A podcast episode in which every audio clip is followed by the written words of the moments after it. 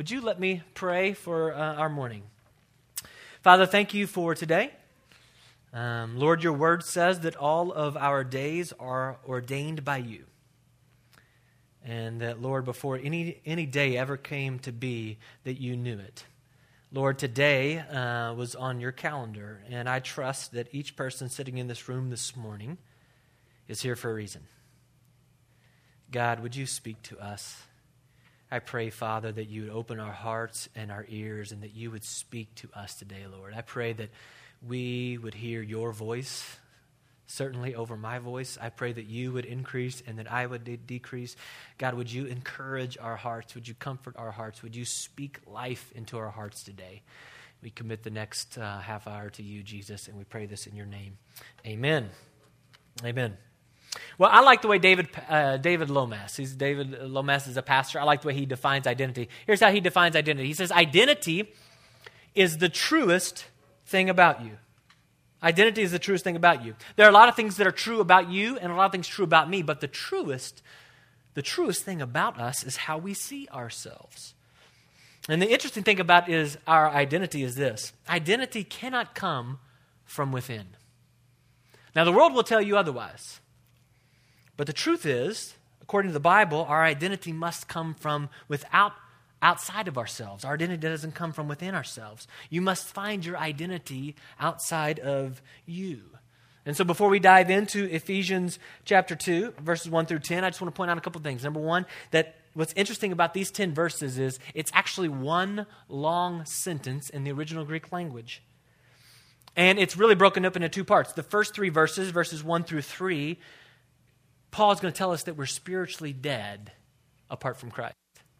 That apart from Christ, that outside of Christ, that, that before Jesus, outside of our relationship with Jesus, that we are spiritually dead. And the last seven verses here in Ephesians 2, he's going to say, But we've been given new life and we've been given a new identity in Christ.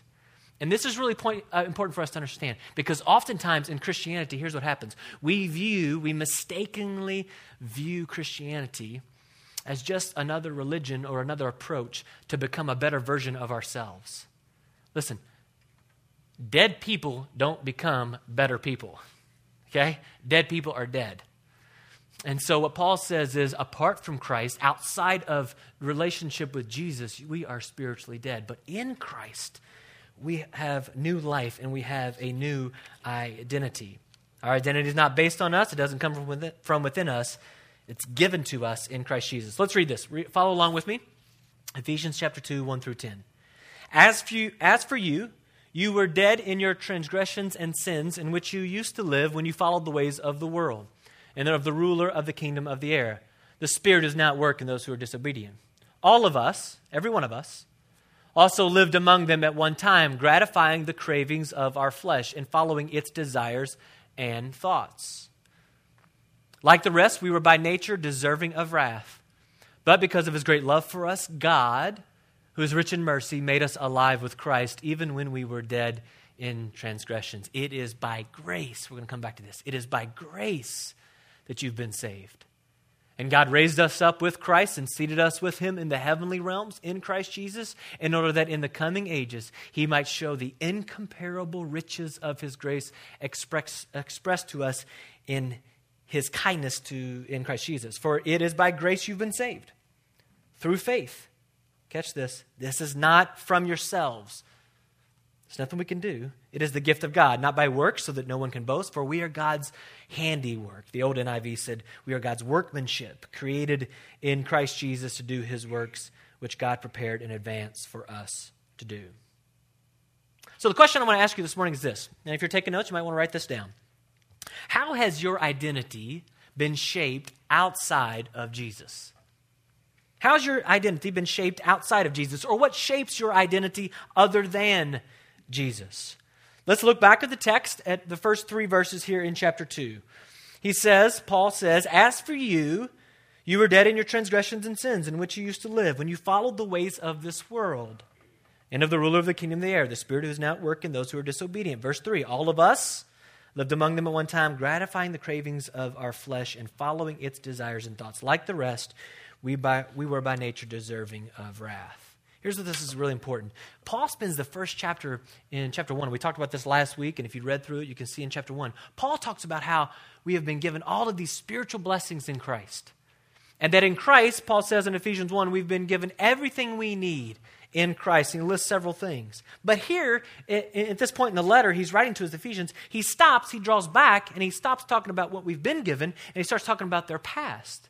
He starts talking about the readers and who they were before Christ. He says, Apart from Christ, you were dead in your sins when you followed the ways of this world.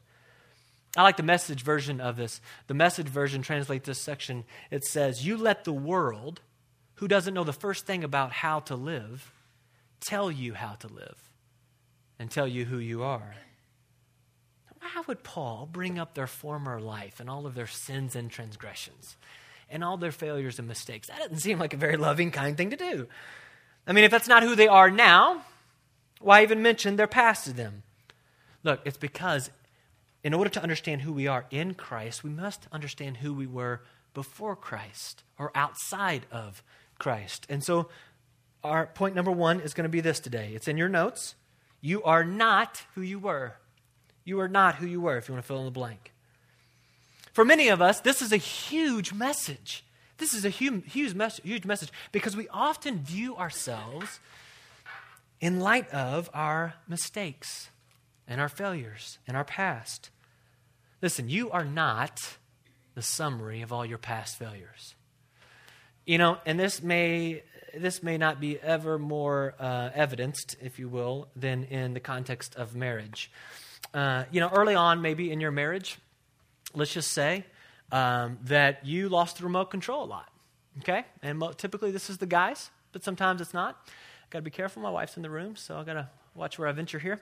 But uh, so you may have lost the remote control a lot early on in marriage, and you may have been labeled, and you may have been communicated, and you may have been told that you were basically the remote control loser, right? And so anytime the remote control got lost, what happened? Who got blamed? The remote control loser did.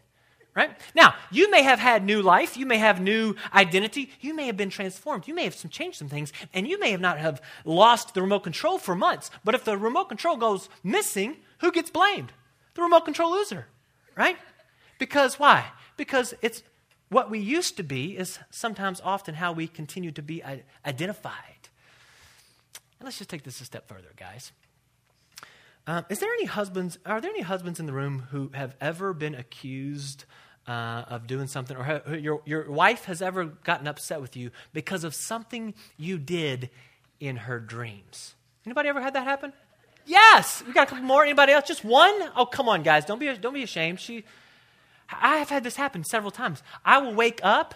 I'll wake up on a Friday morning or Saturday morning uh, and I'm hanging around the house and 30 minutes will go by and I can tell my wife has been a little cold to me, a little frustrated with me and there's a bit of a tension and I'm thinking, what could I do? What could I, I've been awake for 30 minutes. Like, what could I have done so far? Like this early in the morning. I mean, like, what did I do wrong? And so I'll kind of maybe prod a little bit and say, honey, what's going on? What's, what's wrong? And she'll say, well, I'm angry with you. I'm frustrated with you. I'm like, well, why? Well, because it's something you did last night in my dreams. I'm like, wait a second. Now I'm getting identified and labeled based on something I did in your dreams? Like, come on. I think it's time to draw the line somewhere. Like, we can't get in trouble for things we, things we do in people's dreams. Uh, I'm going to have to pay for that. My wife's sitting over there. But listen, here's what happens, right? Sometimes we get labeled and identified based on our past, based on things we did in the past. And they are carried forward in the present, and we live out of that identity. And so let me just, let me just remind you this morning you are not who you were. And so the truest thing about you, the truest thing about you, is not that you're divorced. The truest thing about you is not that you cheated or that you were cheated on. The truest thing about you isn't that you dropped out or that you got kicked out or that you were locked up, or that you, that you slept around. The truest thing about you is not that you were addicted or even still struggling with addiction. The truest thing about you is not that you were evicted or that you were even convicted. It's not the truest thing about you. Those things may be true of you, but that's not who you are anymore in Christ. Those things are not what define you anymore. You know, another way many of us have had our identity, identity shaped is by listening to what other people have said about this. Find this to be true? Throughout our lives, we listen to the voices and the things that people say and the things that people try to tell us uh, who we are or who we ought to be. And there are specifically kind of two factors that play into this and, and why this is really important in shaping our identity. And it's called the early and often factor. The early and often factor. And basically, what I mean by that is this what we're told about ourselves early and often has a significant impact on shaping our identity. So, the early information factor, these messages that we received about ourselves early in life from influential people, shape our identity, shape a false identity apart from Christ.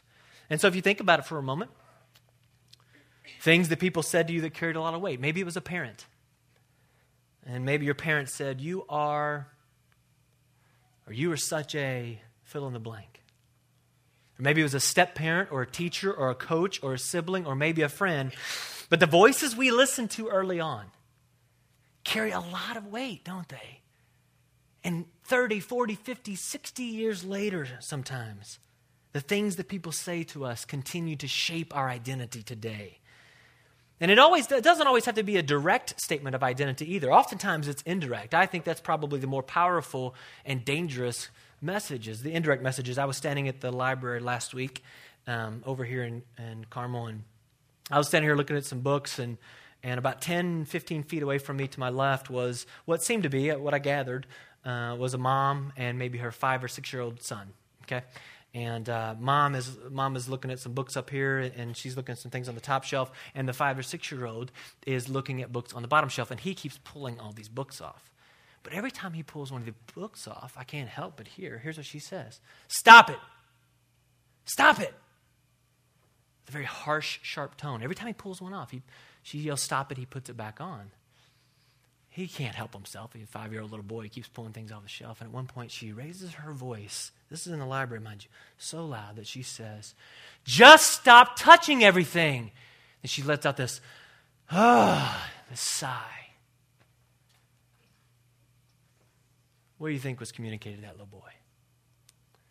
Listen, I'm a parent. I, have lost my patience. I know how it's a challenging, but listen, what message do you think that little boy heard? Let me translate it for you.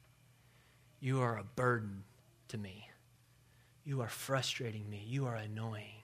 How do you think at five years old that message, those indirect messages, are shaping that poor little boy's identity?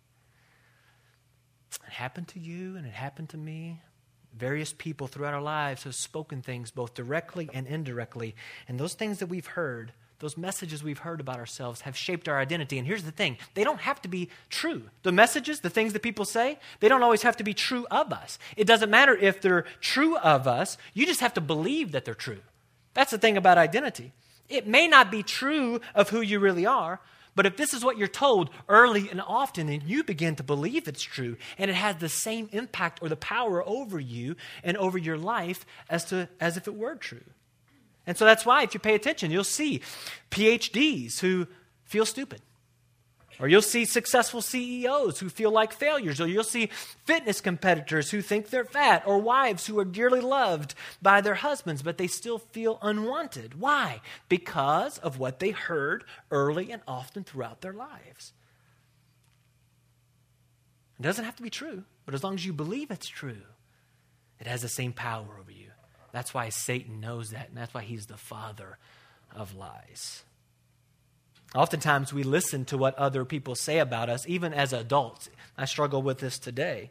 Even as adults, we listen to what others say because what we're doing, we're seeking approval and affirmation from other people. I like uh, what pastor and author Mike Breen says. Look, read this quote with me. He says, Rather than finding peace in being sons and daughters of the king, people adopted into his family with a loving father we find ourselves needing the approval from people around us, desperately hoping they will affirm our value. Maybe we're hoping they'll like us or they'll see us as successful, but many of us have hung our coat of identity on receiving the approval of others instead on the love of our Father, who tells us before we ever do anything for Him, I love you, I'm proud of you, I believe in you, always have, and always will. My favorite passages of Scripture. I quote it all the time. It was so powerful for me when God spoke it to me. And made the heart connection is that when Jesus is baptized, he comes up out of that water, and his heavenly Father audibly speaks to him, and he says, You are my son. I love you, and I'm proud of you. You're good to me. That's what that's translated. What's interesting is, I love it about it, is that Jesus hadn't even done anything in ministry, he hadn't accomplished anything. And he was saying, Because you're my son, I love you, and I'm proud of you. And he says the same thing to us today. And so let me encourage you to listen to Jesus. You are who Jesus says you are. You are a son or daughter of the king. And so we don't want to allow our identity to be shaped by what other people say about us. We want to find our identity in Christ. And another way I think our identity is often shaped outside of Jesus, outside of our relationship with Jesus, is that if we don't get the verbal uh, approval and affirmation that we're looking for from others, what we do is we go to try and earn it ourselves, don't we? We try to earn our value. We try to seek our identity in the things that we do or the things that we accomplish. Let's look back at chapter 2 in Ephesians again. Look at verses 4 through 9. Paul says, Because of his great love for us, God, who is rich in mercy, made us alive with Christ even when we were dead in our transgressions. Pay attention to this phrase. It is by grace you have been saved. And God raised us up with Christ and seated us with him in the heavenly realms in Christ Jesus, in order that in the coming ages he might show the incomparable riches of his what? What? Grace.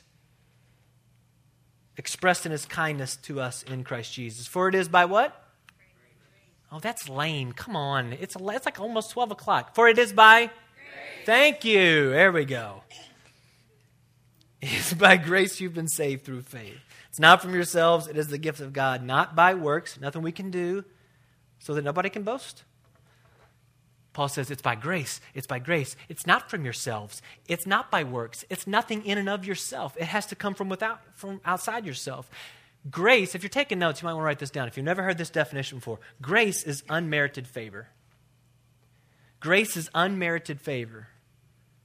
What that means is grace is not something we earn but it's something given to us by God. And Paul says it is the gift of God, that God's love and his salvation and God's identity for us come not from ourselves. Our identity doesn't come from ourselves, it comes by grace. And this is really important to understand. Because I think many of us ultimately find our identity in what we do. We talked about this last week a little bit. It's point number two in your notes if you're keeping track. You are not what you do. You are not what you do. Your identity is not earned. Many of us were taught this early and often, though, right? We were taught early and often that our identity and our value as a person has to do with how many points we score in the game, how many trophies we win, the grade that you make, or the diploma that you earn, the job that you get, or the promotion you receive, or the portfolio that you build, the marriage you have, the kids you raise, the house that you buy. We've been told that all of these things, all these things of the world, We've been told that that's what gives us identity, that that's what brings us value and self worth. But it's just not true. And can I tell you, over the last few weeks, as I have prepared for this series and I have been praying, can I tell you what God's been saying to me? He's been saying, You struggle with this, Kevin. See, for me, um, I use a picture frame to illustrate it. Um, several years ago at a spiritual retreat, I was challenged um, to, we, there were a number of different objects, just random object, objects laying on the floor. And they were objects laying between us, the pe- people who were sitting in the room, and the cross. And we were challenged to prayerfully pick one object that we thought God may be communicating to us or saying to us that represented an object or a barrier between us and the cross. What was keeping us from experiencing all of God's love for us that was poured out for us on the cross? And that night, this was 13, 14 years ago, I, I sat there. I was like the last one in the room. I couldn't figure it out. I'm like, what is, what is, what is this? this is weird. Like, what does this mean? Pick an object, and I didn't understand. Well, I reached down and I picked up a picture frame when I was laying there. A long story short, in hindsight, 13 years later, I can tell you that even in this season of life, God keeps reminding me about this picture frame I picked up. Because let me tell you what the picture frame represents for me. The picture frame represents for me what I am pursuing in my life. It's this image that I'm holding up here. And it's the person that I want to become. It's the husband I want to become and the father I want to become. And those things in and of themselves are not bad, but those were, that's what I'm pursuing. That's where I'm going to get my value. That's where I'm anchoring my identity in. And it's also about ministry. I want to become a certain thing in ministry. I want to accomplish certain things in ministry. I want to, I'll be just candid with you, I want to make a name for myself. This is a sinful struggle of mine. And the Lord's been reminding me of this. And there's a certain house that I want, and there's a certain lifestyle that I want, and there is a certain amount of savings in the bank that I want. And I find myself over and over again in my life keep drawing myself to this image that I've painted for myself and that's what I'm pursuing and that's what it's defining success for me is if I accomplish what's in that image if I can achieve what's in that image and if I become what's in that image then I'll find peace and contentment and God will love me and I'll be I'll be able to make my heavenly father proud and and, and make others proud. Now even as I say that out loud you all sit here and think oh that's that's silly right? That's not true. But don't we do that I don't know about you, but this is what I've been doing. And here's what the Lord's been saying to me He's saying, Kevin, lay it down, surrender it. What if you never accomplish those things? What if you never become those things? Will you be okay? Will you be okay with my love? If all you had was my love, would you be okay with that? Would you be okay if all that you were recognized as was my son? That was the only recognition you ever got, that you were in Christ. Would that be enough for you? Our identity is not in what we do. Oftentimes, this is reinforced in the church world, right? We're told that you are what you do. And so that if you work hard at it, if you try to become a really good person, if you give your money, if you serve, if you attend, if you keep all the rules and you follow the rituals, if you know all the answers and you, and, and you, and you, and you live the way you're supposed to live, then you'll be a good Christian and God will love you. But what's the problem with that? Who's the center of that? Who's all that resting on? Us. We live these lives where we, we rest all of our hope and our faith in ourselves. And that we have to live up to some expectation or we have to accomplish something in order to be right with the Lord and right with others, in order to be good. that's not what Paul writes here in Ephesians. Paul says we don't earn it. Our value and our worth does not come from what we do or does not even come from ourselves. Maybe you've heard about a guy named Dean Karnazes. I think I'm saying his right name. Anybody heard of Dean Karnazes? That's okay. Steve Wannell was the only one in the first, first service he knows. Here's, here's why Steve knows Dean Karnazes. Dean is a runner. Okay? In fact, Time magazine once named Dean one of the top 100 most influential people in the world. Okay? Men's Fitness magazine hailed Dean as one of the fittest men on planet. He is internationally recognized uh, as an, uh, an, endurance athlete. He's a New York Times bestseller. Uh, Dean has, is known for pushing his body and his mind to inconceivable limits. Okay? Let me tell you a few things that Dean has done. Among his many accomplishments, okay, he ran one time 350 miles continuously, nonstop. He didn't sleep for three nights. That's just stupid. I mean, isn't it? He ran, he, he ran across Death Valley in 120 degree temperatures. He ran a marathon to the South Pole in minus 40 degree temperatures on 10 different occasions. 10 different times. He's run a 200 mile relay race by himself against teams of 12. What are you trying to prove? Who does that make sense to? That's so dumb. Uh, his most recent endeavor, his most recent endeavor was running 50 marathons in all 50 states in 50 consecutive days. Who does that? Like, running's not that fun. Like, I couldn't drive to 50 states in 50 consecutive days, much less run a marathon 50 consecutive days, 50 states. What is this guy trying to prove? That's probably why he's on Time Magazine. I'm not. but what's he trying to accomplish? You know what? I think many of us, I think many of us struggle in life. We struggle to strive and to accomplish. We want to accomplish one more thing. We want to become the person we want to become. We want to prove our, something to, to, to ourselves. And ultimately, I think we want to prove our worth to God. We want to earn God's favor. See, this is the classic tension of the Christian is this is the old law. This is the old covenant. This is before Christ. Before Christ, the job was you had to live up to the expectations, you had to follow all the rules, and we still live that way today. But Jesus says, no, no. There's a new covenant. And that's why we celebrate communion, because we're now in Christ and we're free from all that. You know, the Apostle Paul struggled with this himself. He says in Philippians 3, let me, let me read to you in Philippians 3 what the Apostle Paul, how he talks about himself and how he talks about his struggle to accomplish and strive and become versus just remaining in Christ. Here's what he says in verse Philippians chapter 3, verse 4 through 9. He says, If someone else thinks they have reasons to put confidence in the flesh, I have more, he says. And he's going to list a few of those accomplishments. He says, I was circumcised on the eighth day, a, a people of, uh, of the people of Israel, of the tribe of Benjamin, a Hebrew of Hebrews. He's basically saying, I've got the last name to back it up. In regard to the law, a Pharisee. As for zeal, persecuting the church. As for righteousness, based on the law, faultless. He said, I've done everything right.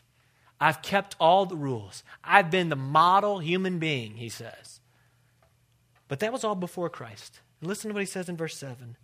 But whatever were gains to me, whatever I did outside of my relationship with Christ, however I got my identity apart from Christ, here's what he says I now consider loss for the sake of Christ. What is more, I consider everything a loss because of the surpassing worth of knowing Christ Jesus, my Lord.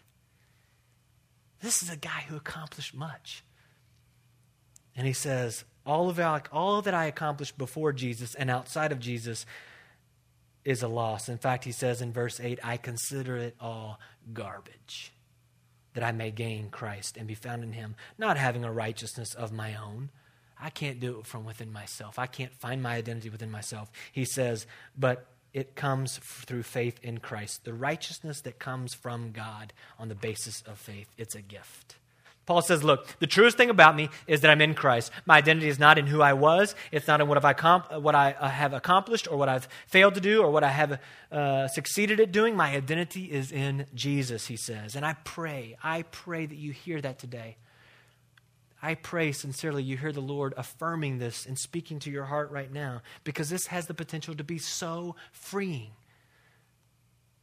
One of my mentors once told me, that when you get to the point where you realize your identity is in Christ and you no longer have to prove yourself or earn your value, it's the most, joy, most joyous freedom you'll ever experience. We don't have to do anything to be loved. We don't have to do anything to earn value. It's not even about us. That's the good news. That, that is the good news. Is that apart from Christ, before Christ, we were dead in our sins. But now in Christ, we've been given new life and a new identity. And your identity is not who you were, it's not based on what you do. Point number three in your notes your identity is given to you by Jesus. Your identity is given to you by Jesus. You are who Jesus says you are. Let's read verses 4 through 10 one more time. Because of his great love for us, God, who is rich in mercy, made us alive with Christ even when we were dead in transgressions. It is by grace you've been saved, and God raised us up with Christ and seated us with him in the heavenly realms in Christ Jesus, in order that in the coming ages he might show the incomparable riches of his grace, here we go, expressed in his kindness to us in Christ Jesus. He's talking about what Jesus has done for us on the cross. Because here's what he says in verse, four, verse 8 For it is by grace you've been saved through faith. This is not from yourselves. There's nothing we've done. It is the gift of God. Jesus on the cross on our behalf, he demonstrated his love. It was his gift not by works, no one can boast. Verse 10 For we are God's handiwork, created in Christ Jesus to do good works, which God prepared in advance for us to do. Paul's essentially saying, listen, your identity, who you are, has been purchased with the blood of Christ. And that's exciting news. That if you're a Christian, God has the right to say who you are because He purchased you. You belong to Him. The Message Bible, I love how it says it says God did the creating and the saving. He's the one who gets to tell you who you are. 1 Corinthians chapter 6, Paul says this. He says, You do not belong. Here you go. Do, not, do you not know that you, but your bodies are a temple of the Holy Spirit who's in you, whom you have received from God? You are not your own. Here's what I'm pointing out. You are not your own. You were what? Bought at a price. We've been purchased. Therefore, honor God with your bodies. The point is, we're not our own. The guy who owns us, the guy we belong to, he gets to name us, he gets to give us our identity. In October of 2011, the Associated Press ran a story about 285 young girls in Mumbai, India. Now, here's what was unique about these 285 girls they all had been named Nakusa. Nakusa is translated unwanted. It is one of the most common names for girls in India. Female babies are often aborted or neglected at alarming rates because their families wanted sons and not daughters. And so, these people put on a ceremony for these 285 young ladies, and it was a renaming ceremony.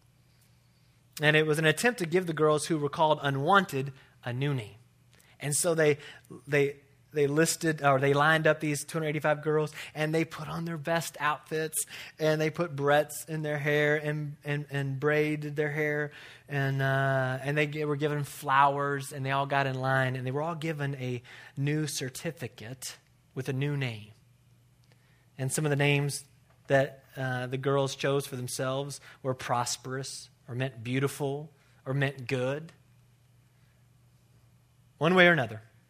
Every name they were given meant the same thing wanted. God wants you, He longs for you. He died for you. That's how much He wants you. These girls received new names and they were given new identities, and their see their whole lives they had been they had been called and labeled these names that represented unwanted because that's what people had said about them early and often, and that's what they were called. But they've been given a new name and a new identity. And in Christ Jesus, we are given new names and a new identity. And it's so critical that we learn to live out of this. This changes everything. Our identity is found in our relationship with Christ. And so maybe you're sitting here today and you're not sure where you stand in your relationship with God. Maybe you're just kind of seeking out what it means to be a Christian, or maybe you're returning to church for the first time in many years. You're still kind of wrestling with some of this. I'd love to talk with you about your relationship with God. In just a few minutes after the service ends, I'm going to be up front. Steve will be up front. You feel free to make your way down front. I'd love to talk with you or pray with you or pray for you. But regardless, I want you to pick up your, everybody pick up your notes. And I want you to see at the bottom of the notes today a prayer. I want to encourage you as you read through Ephesians this week, which I know you're all going to do. I can see it on your faces. You're all eager to go read through Ephesians this week. And as you read, I want to encourage you to pray this prayer. Father, thank you for what you did for me on the cross. Please open my eyes and help me to see my true identity in Jesus. Regardless of where you're at in your relationship with God, I hope that the Lord will open your eyes and help you see what is already true of yourself that you're a son, that you're a daughter of the King. Would you stand with me? I'm going to pray as we close out. And as we get ready to pray, we've said this morning that you are who Jesus says you are. I'd love for you to just close your eyes, and I'm going to remind you about eight or ten things that Jesus has said about you, and then I'm going to close this out in prayer, and then we're going to keep celebrating. So close your eyes and pray with me. Father, your word says that every one of us standing in this room, that because of Christ, that we are citizens of heaven. We are God's child. We are your children. We are forgiven. We are wanted. We are pleasing to you.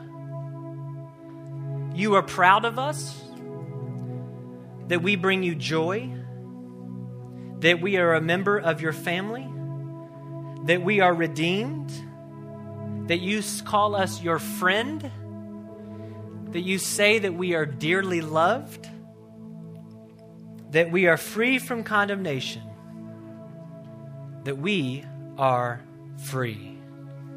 Father, I thank you so much for your Son, Jesus Christ. I thank you for what you did on the cross for us. I thank you that we are forgiven and that we are free. I thank you that we are wanted and that we bring you joy and that we've been redeemed and that you call us friend and dear loved one.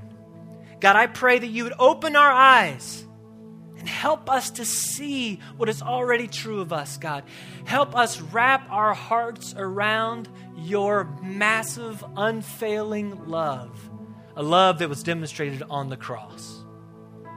Help us to walk out of our identity and walk according to your plan and your will for our life. We pray this in Jesus' name. Amen.